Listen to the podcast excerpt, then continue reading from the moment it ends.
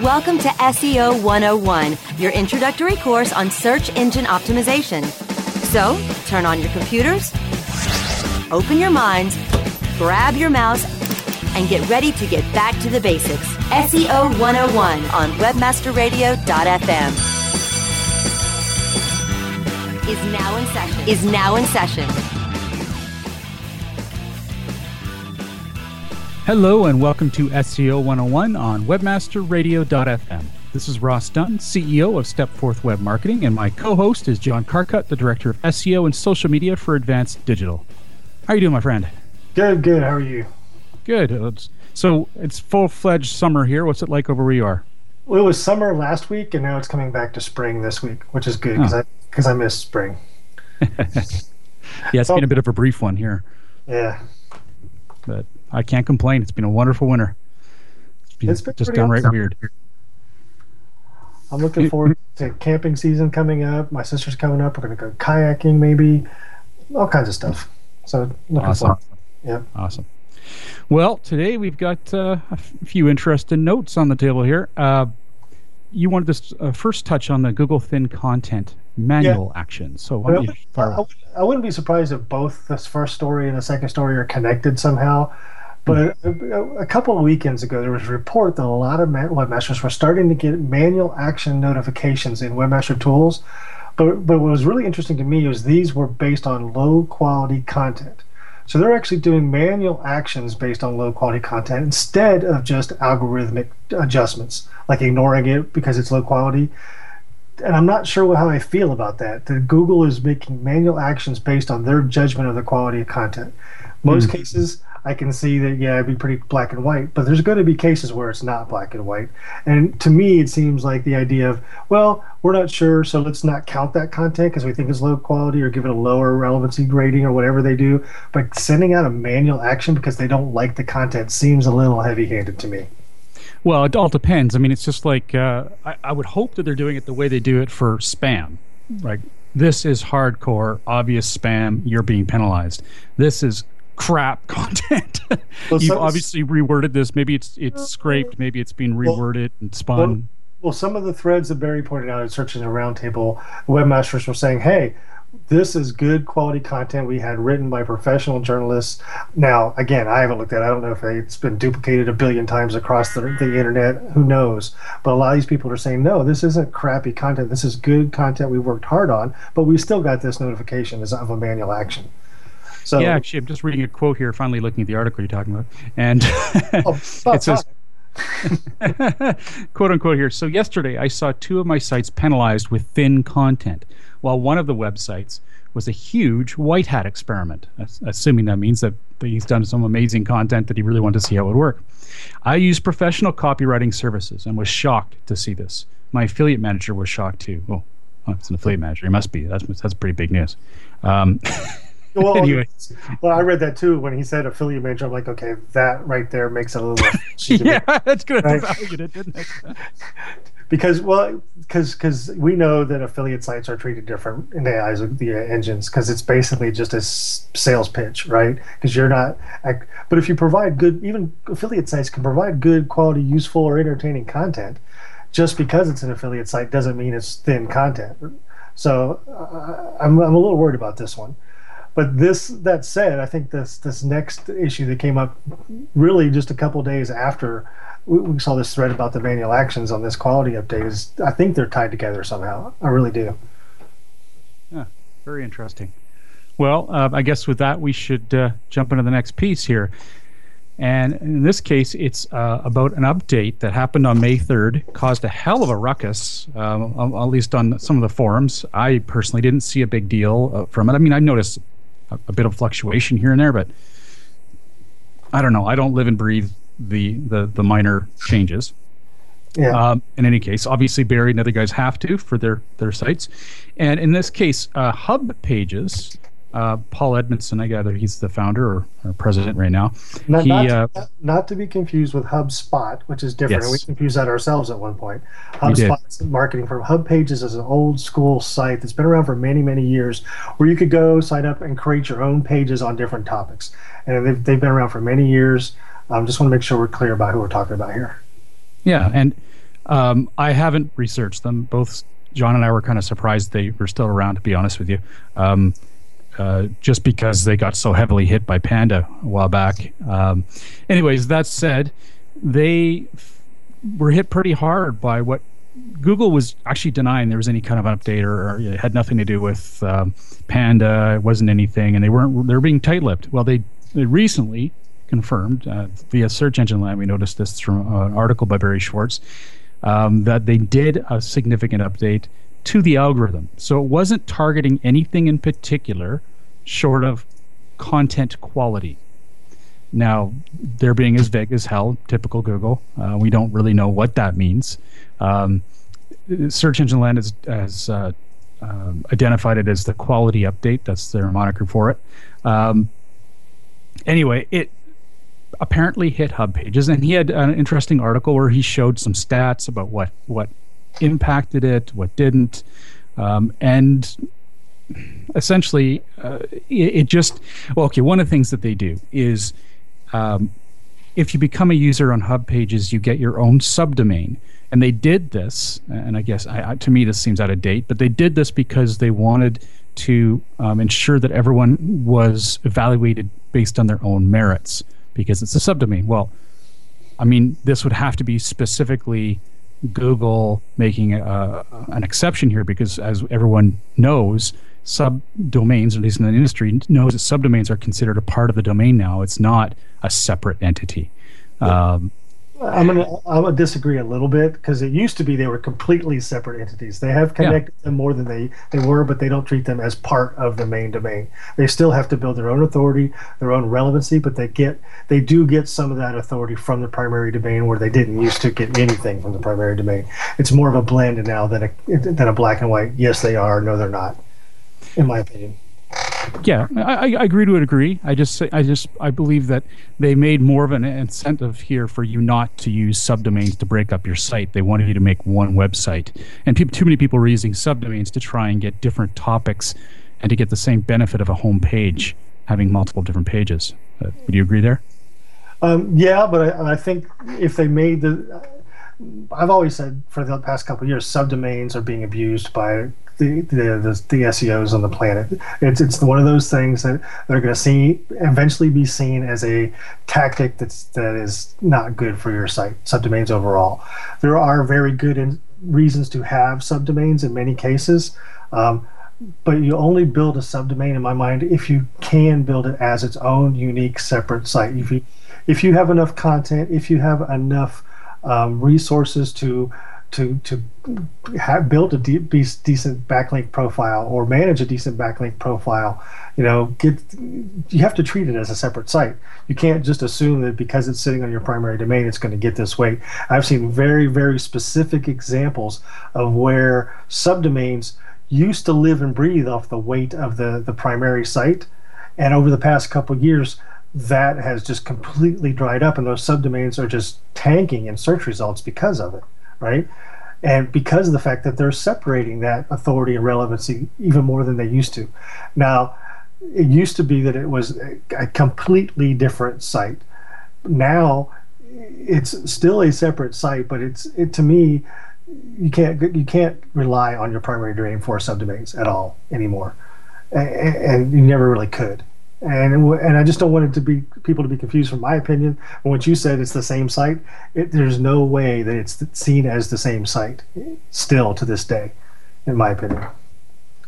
Okay. well, I was going, I'm trying to espouse what I read in Google. I was just trying to look for it. I can't find it right now. Anyways, it is in general, I don't know how to get to, I wanted to have a quote here to kind of get into the depths of this. I know that unless it's 100% different, like it's a totally irrelevant to your main site, subdomains shouldn't be used if you're thinking about taxonomy. There is a video for Matt Cutts on this, but I mean, again, that's their own opinions. But should I structure my site using subdomains or subdirectories was kind of a question of the video. That's how you can actually search for that, and you can get into it a bit. Obviously, there's different schools of thought, as John and I have demonstrated. I don't say I don't use subdomains. And for all the listeners, subdomains are let's say bmw.cars.com, mercedes.cars.com, that kind of idea, right? It's a way of creating a sub-site of your main site in many ways. In any case, there's obviously some differing schools of thought on it. I like to avoid it unless it's absolutely mandatory, because it does require a lot of work. It does. It's not the best way to go. There are some instances, and I'll use our sites for an example. We have, you just said bmw.cars.com. Well, we have autos.cleveland.com, where all our autos content and we have millions of pages on that subdomain, right? So it is its own website about autos, right? But it's really geared towards the autos, just like cars.com. It has all the listings and all the stuff you would typically find in the classified sections of a newspaper. We have autos dot whatever whichever one of our sites it is at that time. That is because we do that for technical reasons primarily, but I can tell you those domains, because of the way the algorithms have changed over the years, do not get as much support from the primary domain as they used to. Mm-hmm. Right? Well, and also, I mean, over time, Google's gotten much clearer on the fact that Mercedes.car.com is the same, is related to car.com and is definitely tied to the same website. There is a connection there that Google's got much better at spotting, no question. Well, the connection is primarily through the navigation. I mean, they've always known that those connections. No, navigation or not. I mean, even if you didn't have the navigation connected, they know. Well, the navigation, if you're going to do that, is critical. You have to have the navigation in place to connect your subdomains to your primary domain. If you don't do that, if you don't put that navigation in place, that's where I think you're going to start getting looked at as like, why is this there? Especially if it's like a 10 or 15 page site. If it's a site with 100,000 pages on a subdomain and there's no navigation, you may be away with something. But it's all relative. It depends on how big the site is, how much content's there, how much authority it has. If people are linking, I mean, a subdomain can have more authority than a primary domain depending on how many people link to it, right? Okay. Well, let's agree on one thing for sure, and I think you will agree with me on this. In general, again, I have to be in general because there's always special cases, but blog.yourdomain.com is not a good idea. You want that blog to be a part of your main site. I will agree 1,000,000,000% with that. That's what I figured. Yes. Because there's probably listeners here that have their blog separated in a subdomain, and every time I see that, I'm like, okay, the first thing we do is move that blog into your domain. Exactly. Absolutely. Awesome. Let's take a quick break, and when we get back, we'll continue on our awesome rambling. SEO 101 will be back right after recess. Whether you are an online business or domain name investor, you need access to the best names. With over 270 million domains already registered, finding the right names at the best price requires a great wingman. NameJet.com puts you in the pilot seat by giving you fast and unparalleled access to some of the best premium and expired domain names on earth. As the #1 domain name auction platform, NameJet.com is the best place to find domains for your business or investment. So light the afterburners to the domain name aftermarket and fly over to NameJet.com at Mach speed to get great domains today. NameJet.com. Reinventing keyword research, simplifying campaign optimization, redefining competitive analysis. SpyFu brings you an entirely new way to find the most profitable keywords for your SEO and PPC campaigns. New tools, new data, and a brand new look. We've streamlined SpyFu so that you can optimize your search engine marketing more efficiently, more accurately, and more intuitively. Visit SpyFu.com, that's SpyFu.com, and start downloading your competitors' keywords now. Try it free. Introducing Rumble, the smart mobile management system, the first end-to-end mobile platform where you can make real-time app modifications from a point-and-click dashboard. Want to change the design of your app? Point click, and it's live in real time. Want to change the ad map of your app? Point click, and it's live in real time. Want to change the content mix of your app? Point click, and it's live in real time. Power your mobile business with Rumble. Are you ready to rumble? Visit www.rumble.me. Looking for a white label SEO and social platform for your clients? Think eBrand. brands. Free and unlimited SEO audit reports. eBrands. Premium Facebook apps and welcome page creators. eBrands. Twitter management app, analytics, and mobile site generators. eBrands. Let eBrands manage your search and social media campaigns and give you and your clients access to their white label dashboard, which have great reports that will wow your clients and deliver great ROI and results. Try eBrands for 30 days. Go to eBrandswithaz.com or call 1-866-625-5717. That's eBrands with a Z for eBrands. Oh, yeah. My day is done. Time for happy hour. You're already done for the day? Yeah, because I use CertifiedKnowledge.org. Their PPC tools literally save me hours every day. How do you keep on top of all of Google's new features? Easy. With Certified Knowledge, their interactive learning modules keep me up to date. And if there's something I don't know, I can watch their video lessons without having to hunt around the Google help files. Great. I'm ready to expand my knowledge. Hi, I'm Brad Geddes. I'm the only leader officially supported by Google to teach the advanced track of the AdWords Seminars for Success. I personally recommend CertifiedKnowledge.org as your one-stop shop for all your PPC needs. Learn, optimize, connect. Be smart. Go to CertifiedKnowledge.org now. Creating a website is not an easy task, and there are so many companies to choose from. How do I know which one is best? It's a big jump making your site mobile-friendly, generating sales, and answering questions with no struggles. If you want to come out on top, you need Frog on Top. At Frog on Top, we take the time to make your site generate money, not just look good. Our team of experts are WordPress savvy, and our customer service is leaps ahead. See why we say our websites are designed better by leaps and bounds by going to frogontop.com. Frog on Top, your one-stop solution for the web. Frogontop.com. Okay, class, take your seats and no talking. Recess is over and SEO 101 is back in session, only on webmasterradio.fm. Welcome back to SEO 101 on webmasterradio.fm, hosted by John Carcutt, the Director of SEO and Social Media for Advanced Digital, and myself, Ross Dunn, CEO of StepForth Web Marketing, Inc. I am currently cooking in my office. I have not turned on the air conditioning yet. Oh, I bet it smells wonderful in there. Oh, that's nice. Thank you. Yes.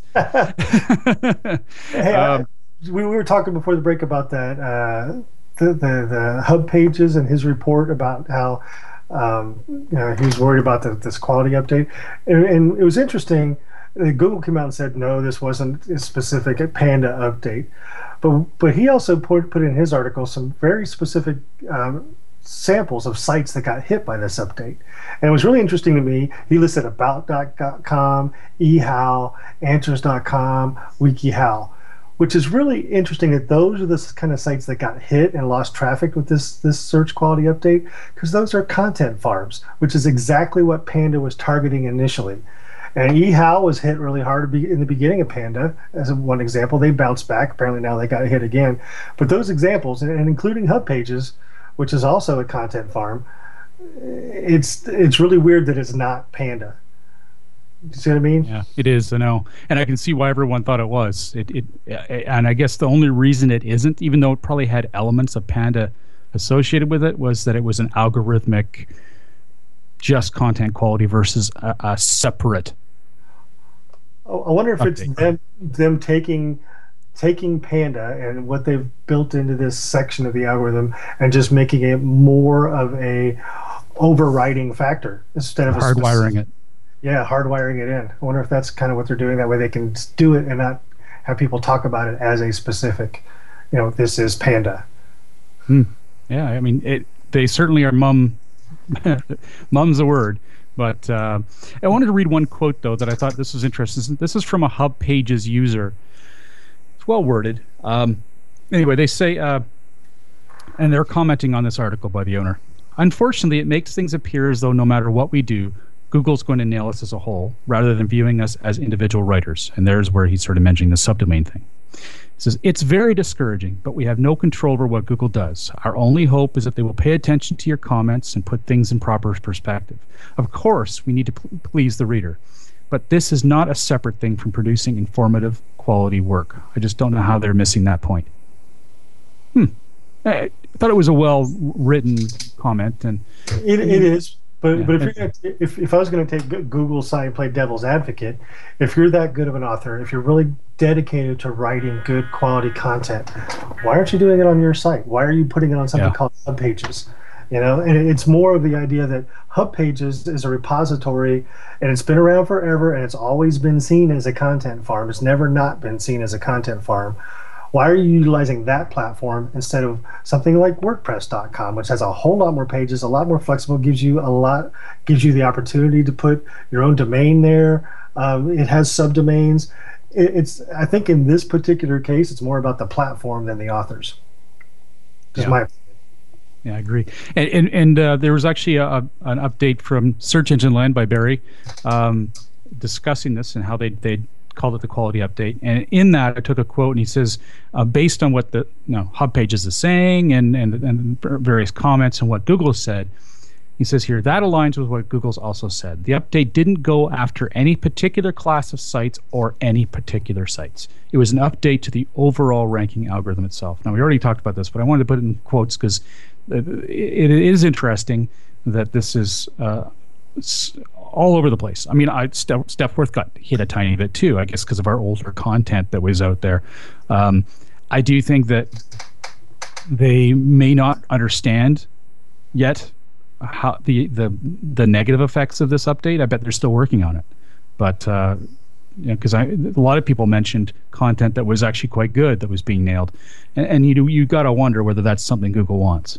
Yeah. So you mentioned StepForth got hit because of your older content. Is that you saying Jim Hedger writes like thin content? You mean, is there any frou-frou in it? Yes, there is. That was his flair. Jim's style is pretty impressive. Yeah. Yeah, no, there's a lot of content we have on our site, and I guess but actually the majority of the pages that we do get traffic for are tutorials, and they didn't. I mean, some of them went down a couple spots, some of them went up. I mean, it's just like any algorithm update. We find there's positives and negatives. It's nothing to worry about. It's like any other week in the search engine world. Your pages are going to fluctuate, period. Exactly. There's nothing you can do about it. And actually, that's a very good thing, to have the ability to see your pages fluctuate. Because if pages didn't fluctuate, that means you have no chance to knock somebody out of their position and move up, right? So unless you're not fluctuating at number one. Fluctuation is a good thing. Yeah, unless you're Wikipedia, and then you're always number one anyway. No, didn't they get hit recently? They lost a bunch of rankings. Because yeah, they did. But they're still up there a lot. Oh, I know. But that's good. I actually like their content, so I don't mind. And even I have to admit, eHow, I actually kind of like it. It's there when I need it, when I'm doing homework. I want to say, but you know what I mean. House repairs and stuff. If I need a quick answer, I find it, and it's decent. See, I always search on YouTube, because that way I guess it's more visual, but there's nothing you can't find out how to do. There's somebody didn't make a video about it on YouTube. That's true. I use that as well. Yeah. All right. On-page ranking factors. Now, you tell us a little bit about this. Well, this is interesting. First of all, let's talk about, every year Moz comes out with this on-page ranking factor survey. This is not that, right? So there was a guy on Webmaster World, Roger Montti. He goes, his handle on Webmaster World is Martini Buster. He wrote a short little post saying, hey, these are the things I think are increasing as factors this year, and these are the things that I think are depreciating. And there's some really great conversation went on behind this post, and I thought it'd be interesting for us to kind of walk through some of these things and agree or disagree with them real quick. So some of the factors he thinks that are moving up, that are becoming more important when it comes to organic search, he says, user experience metrics, and in parentheses, all of them. And I personally think this isn't moving up. This has been an important factor for a long time, because the better your UI experience, especially if you're looking at not only the just standard UI, but things like, the 508 certification for handicap users, that kind of stuff, all of that's been important to SEO for a long time, because if you do good there, the odds are pretty good you're going to be doing good from an SEO standpoint. Thoughts, Ross? Yeah, I mean, user experience metrics. I mean, Google, it's just like everyone who just listened to the mobile update and said, hey, yes, we need to listen and do the mobile update to Google, but they didn't pay any attention to page speed.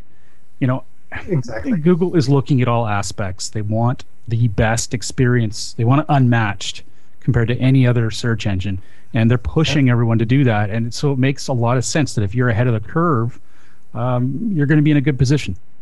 And I think one of the things from this particular standpoint to think about is that Google knows, they might not know what text is in an image, but they know different pieces of a page. They know what the footer is. They know what the header is. They know what navigation to the left or right are. They know what ad units are. They know what the body of the content is.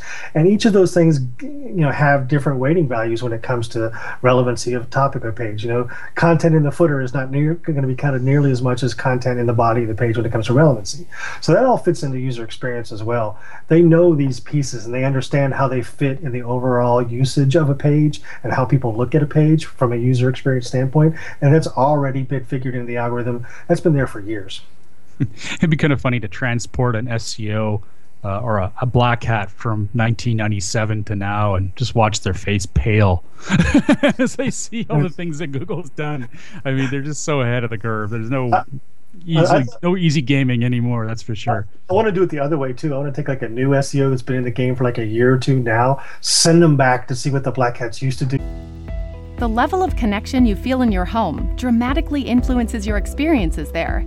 Get the tools to control that connection in your communities with the first multifamily platform that unifies management and resident experiences to create smart apartments. Talk to a RealPage consultant today to see how your properties can meet the future of multifamily with the Smart Building Suite. We hope you're enjoying this podcast sponsored by U.S. Bank. U.S. Bank has had endless stories of taking side gigs to the next level. Their recipe to success is simple, providing the support and partnership you need, just like a family member would, bringing you that peace of mind that is much needed, but also sprinkling you with confidence to strive for greatness, because the sky's the limit, and they'll make sure you get there. U.S. Bank. We'll get there together. Back to the episode. And watch their head explode as well. Like, that works? You can actually do that? It made a difference. The legends were true. Yes. What's the next one up there? Oh, I got to say, though, my favorite, I bring this up occasionally, but I still can't remember. I can't forget just how awesome it was to market on InfoSeek. Where, if anyone remembers InfoSeek.com, you could go there, make a change to your page, submit it to InfoSeek, refresh, see the change. Loved it. Oh, yeah. The days. There was definitely a time in the early days where you could guarantee somebody rankings on a keyword. Yeah. You really could. Not anymore. No, not without living a very stressful life. So did you mention title tags already? No. That's the next one you got on the list, shorter title tags. Yeah. So, I don't know about that. I mean, I agree that. So they mentioned that he thinks that shorter title tags are helping people rank higher. I agree that I guess getting to the point, being very clear what your subject is about is a good thing.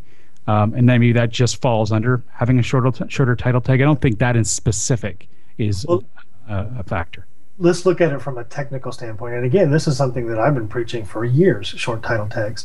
If you have, we know that if you put a key phrase at the beginning of the title tag, it has a little bit more weight than if you put it at the end. We always tell people that if you're going to brand your titles, always brand them at the end, because the topic of the page should come towards the front of the title tag, right?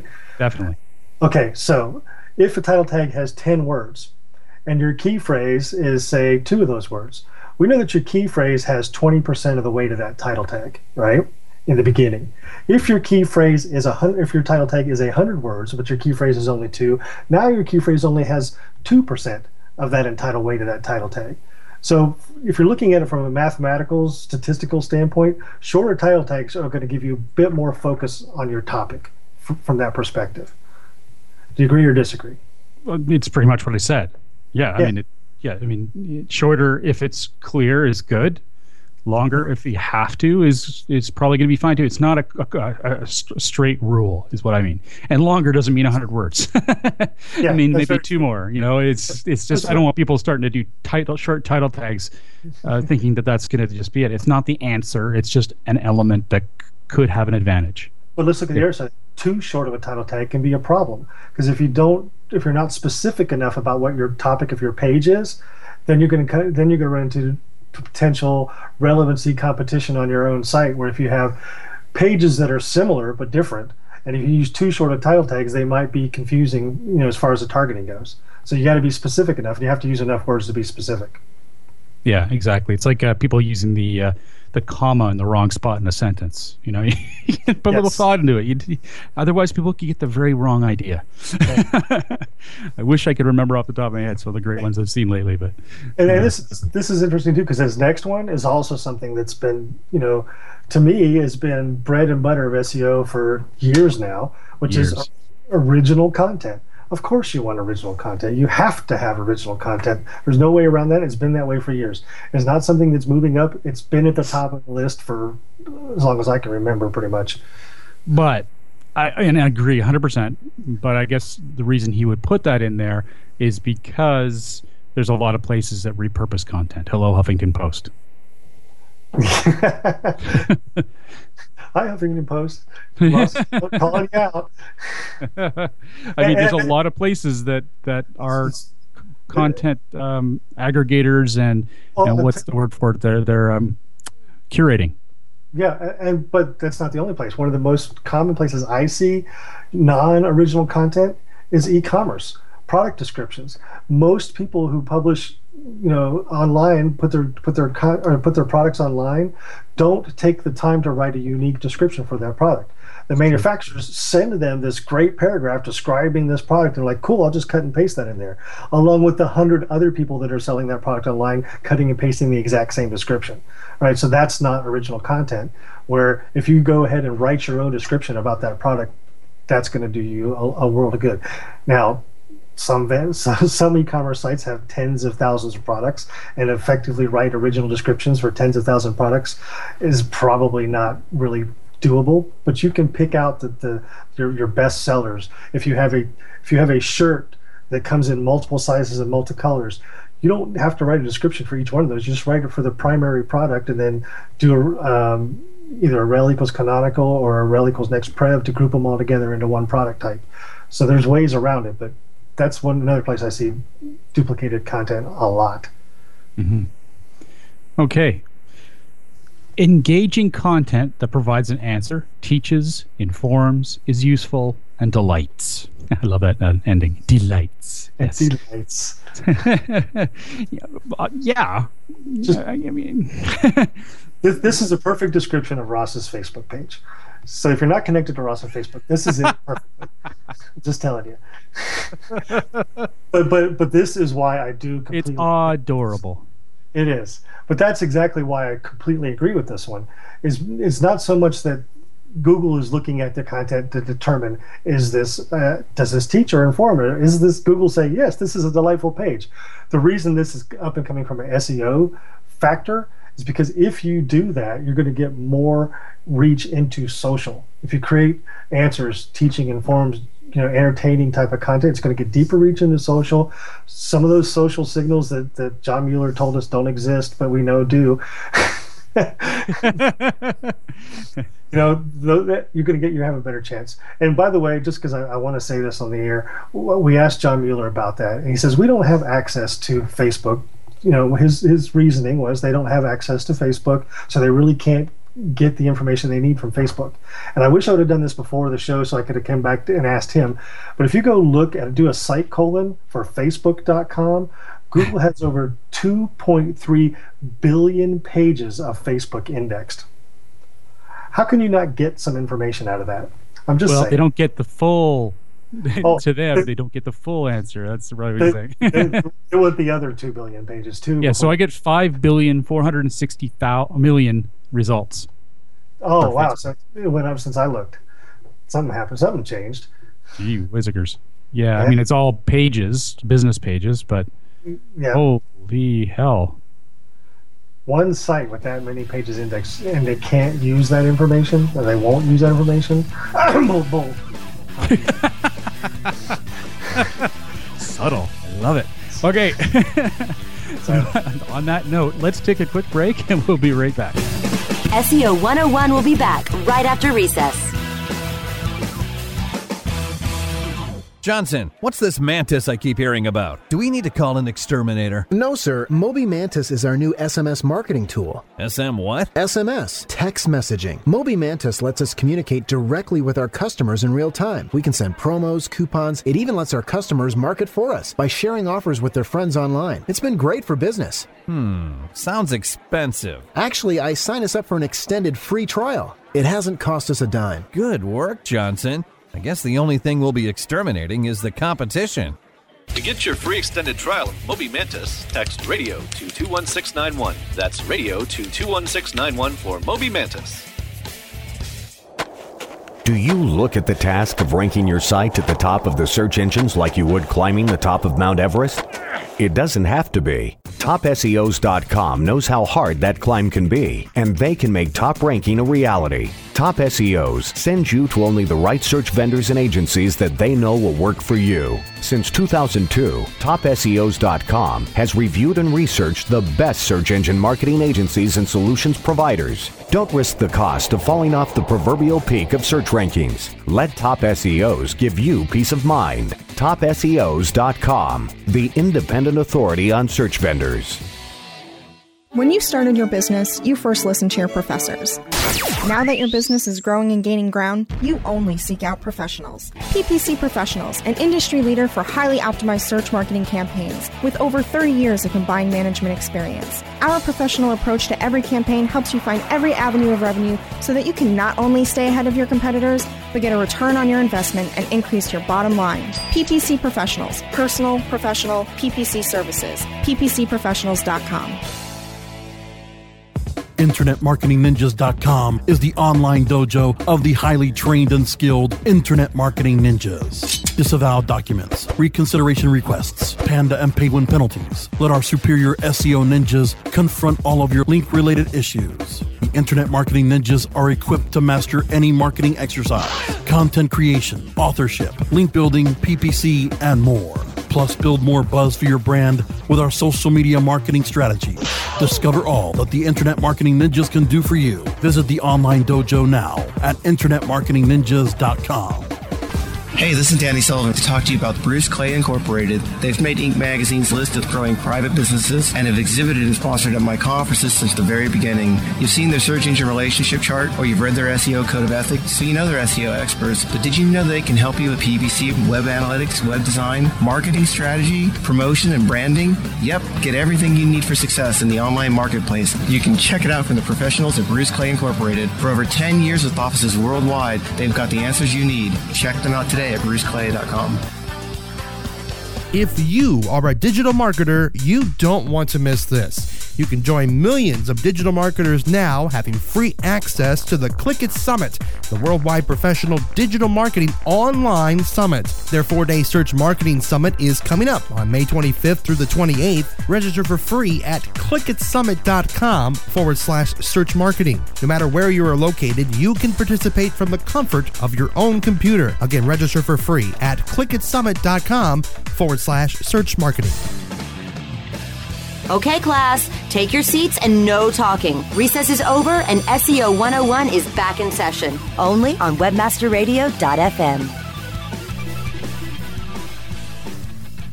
Welcome back to SEO 101 on webmasterradio.fm, hosted by John Carcutt, the Director of SEO and Social Media for Advanced Digital, and myself, Ross Dunn, CEO of StepForth Web Marketing, Inc. So, you know, we were talking about product listings and how you have to have custom code on it. My mind went blank at the moment, but it came back to me. You know, clients who are listening, you know, and that have products in this area, I love working with you guys. But I got to say, when it comes to those sites that have a ton of products that are all identical, all in, you know, everyone's using the same one. All the competitors are using the same database. They're the bane of my existence. They're so hard to market because really the client has to do an unreasonable amount of optimization to get those things to really compete. Well, so here's something. I've been dealing with this a lot on our sites, right? Because we have, you know, we're newspaper sites. We've been around for years, and newspapers do certain things. One of the things newspapers have done pretty much since they launched, you know, 175 years ago, and we've got newspapers that old, right, is classifieds. And they tried to translate classifieds, you know, autos and real estate and you know, all these type of listings that people put in a newspaper. They try to translate that to online. And those have the exact same types of problems that e-commerce has, right? Because if someone puts their house, they list their house and it goes to an online site, well, there's 50 sites that are going to list that same house, and all those houses are going to have the same exact description, same exact everything, right? So it's pretty much duplicate content. It's the same thing as with a product description. And you know, we're seeing the same thing, and one of the things that I'm working on very hard right now is to flip that model. Right now, we have the idea that, you know, we have this classified section. We don't call them classifieds anymore, by the way. We have this product vertical, and yes, but right now these product verticals are inventory driven. What are we getting from the MLS for real estate? What are we getting from the auto dealers for cars? What are we getting from like the job seekers and job listings? Those kind of things, right? Those are all inventory based, and these systems, even e-commerce, this works really well with e-commerce too. Any system that's based on an inventory in today's search engine landscape is doomed to fail because of all these issues. My project that I'm really pushing hard right now is to flip that model and say, okay, instead of taking an inventory-based system and trying to find ways to put content and unique, valuable content into that inventory system, flip that model. Let's create a content system where we have tons of content going in on this vertical and try to figure out ways to put our inventory into the content. Right, and I think the same kind of thing could work really well in an e-commerce model. If you got away from the idea of just have a listing of all your products and trying to figure out how you're going to put content, create a site with content and figure out how to put your inventory into that content. A great example of that, either they have a small inventory, is Red Bull. They create tons and tons of content, and you know, we all know they sell energy drinks, and we're going to find their energy drinks, but they are not an energy drink company. They're a media company. They're putting out, I'd say I don't know for sure, but I wouldn't be surprised at all if you went and looked at the payroll division at Red Bull, they'd have more people getting paid to do content than they do to produce energy drinks. Yeah, absolutely. Got to make money, right? Exactly. And you know, in a way that really makes even more sense to anyone out there who already has a product site, who's been writing content to try and drive traffic to their products. It's been done for years. That, you know, you need to, sometimes, not all the time, but sometimes you need a blog. You need some kind of content driver to make your site stand out as a unique proposition in the industry. Let's say you're selling motorcycle helmets, and everyone's in your obviously competition selling motorcycle helmets. Well, if you have better reviews, if you have video, if you have all these things that are talking about it, that then push the product. You're already doing this. You're already doing what John said. It's just that you're not focusing entirely on it. Yep, absolutely. And so it's really just increasing the mix to being more content focused than just like worrying about your e-commerce site. Yeah, it's good. Yeah, and think about the way people search when they're looking to buy something online. You know, Google's got that ZMOT site. If you haven't been to it, it's google.com/ZMOT. And it talks about how there's this new phase in shopping, right? People used to say, okay, I want a tennis shoe. They go to the store, they look at the selection, and they pick out, oh, I like that one. They find one that fits, and they buy it, right? Now, oh, I want a tennis shoe. I'm going to go online and search tennis shoes. Right? There's this whole research phase that they do in between making a purchase now, deciding they want to make a purchase and actually making the purchase. And that research phase is where your content comes into play. If you can connect with your audience during that research phase, you have a much, much better chance of being the one they actually purchase from in the long run. Right? Mm-hmm. It's just that simple. Very interesting. Okay. What is next on the list? Original images. And I actually agree wholeheartedly with this one as well. If you have, it just falls under the original content bullet, right? You need original content. And think about what content is online. Content is everything online. Images, video, text, software as a service, downloadable files. Anything that's published online is content. This radio/podcast that you can go to webmasterradio.fm and download is content. So every type of content you publish online needs to be original. should be yours. Agreed. And it's definitely obviously the content part we already know. You have like the written content, but getting images that are unique, getting all these other things that are unique are not easy. And I think that's what Google wants. They want to make sure the people who are doing this are the people who are putting the effort in, and they genuinely earn their ranking. Yep. And I can tell you from experience in the news section and in the news algorithms in Google News, there's actually two separate algorithms. When you go to news.google.com and you search for President Obama, and you see a list of articles about President Obama, and you see a row of pictures of President Obama, right? Those are two completely separate algorithms that hit the news sites, one for text and one for images. And to work the images algorithm for Google News, you have to have original content. You have to have original photography. If you don't, you're not going to show up there. And if you just use the same AP, if the Associated Press publishes the image, use the same image everybody else does, you're not going to show up in that portion of the news algorithm. Right. There you go. Now we better start whipping through this. We could have done a whole show on this by the looks of it. Actually, let's just cover the last two of the factors that I think he thinks are moving up, and we can maybe get into the factors that are being deprecated the next show. Okay. Yeah, that works. Yeah, so for quality, another one is quality site design. Now, Google's pushing the mobile update, and that's user experience. But when we talk about quality site design, I would think that it includes that as well, in terms of making sure that your content's optimized. Not again, I'm talking not necessarily about SEO, although I guess it all does connect. I'm talking about, let's say, images being page speed. Images being optimized so they're not bloated. Overall navigation and infrastructure and quality of code, etc. How much difference is there between user experience metrics, when he says in the beginning, all of them, and quality site design? Exactly. Because to me, a quality site is going to have great user experience, right? And that goes to how fast your images load, how usable is your navigation, all that stuff, which is great quality web design, but it's also user experience.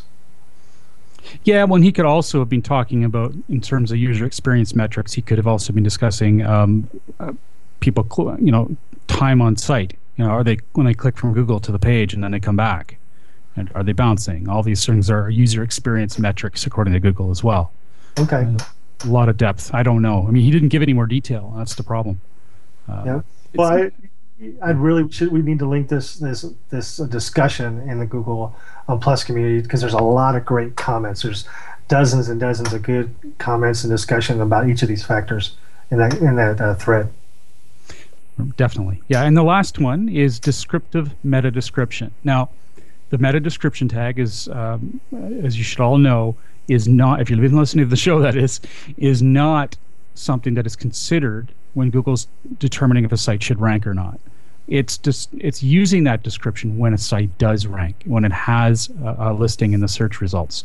That description is what is the call to action, what makes your listing more clickable than the person next to you or the listing next to you. So make sure that a meta description is there and that it's compellingly written. And I'm trying to figure out why he put this one in there. And to me, I agree with what you said. I agree with this. The way you phrased that just now, I don't agree 100%. You're right. They don't use it to determine ranking when it comes to relevancy. They don't look at the words in the meta description and decide, oh, this has this keyword in it, so it's more relevant to that. But they do look at it in terms of ranking. If every page on the site has the same meta description, you lose a little bit of trust and quality. I hate using the term quality score because it ties to PPC, but yeah. Or if none of the pages have any descriptions, you lose a little bit of, it's not as high a quality a page as it could be. They're not going to look at the meta description and say, oh, this page is about this because the meta description says so, but they will look at how it's being used. If you have a meta description that's 200 words long, that's just repeating a keyword over and over again, that's a red flag. That'll impact your rankings, those kind of things. So, yeah, other than spam is what I'd say. I'm not so sure about anything else, but I would definitely say, unless you're spamming, it's not going to be used against you or for you. So my only example, and I wish I had screenshots of this because it was years ago, is that we had a site that I was working on that had no meta descriptions. And this was long enough ago where you could actually go in and search specifically to the supplemental index, right? You could actually go in and search the supplemental index to see which pages were in the primary and which pages were in supplemental. You actually used to be able to do that. Talk about sending people back in time. Yeah. But we had a site that had almost all its pages in supplemental, and none of the pages had a meta description. Right. The only thing we changed, we were going to do a bunch of stuff this site just to help. But the first thing we did is we wrote unique meta descriptions for each page of this site. After that one task, they all came out. All but a few came out of supplemental index. Yes, but you're also coming back to the time when the meta description was considered in search results as a ranking factor. Was it ever a ranking factor? I know. I would definitely say it was part of it.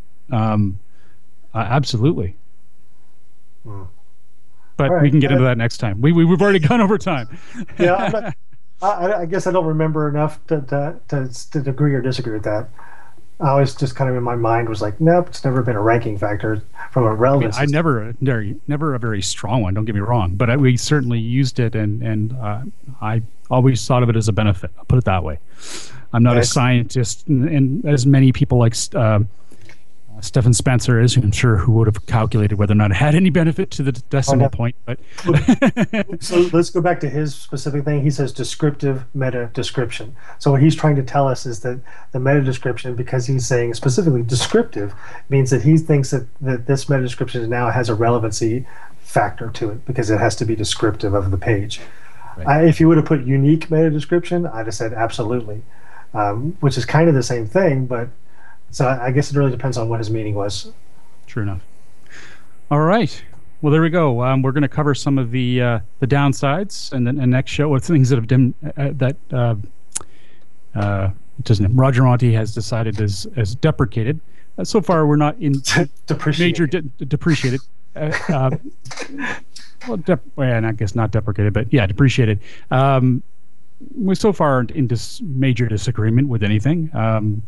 So far, I think a lot of it's common sense to many SEOs, but it is interesting to raise the issue and discuss it. And it's always interesting to hear what other people have to say. So I'm actually going to go through that thread and see what some of the others have written as well.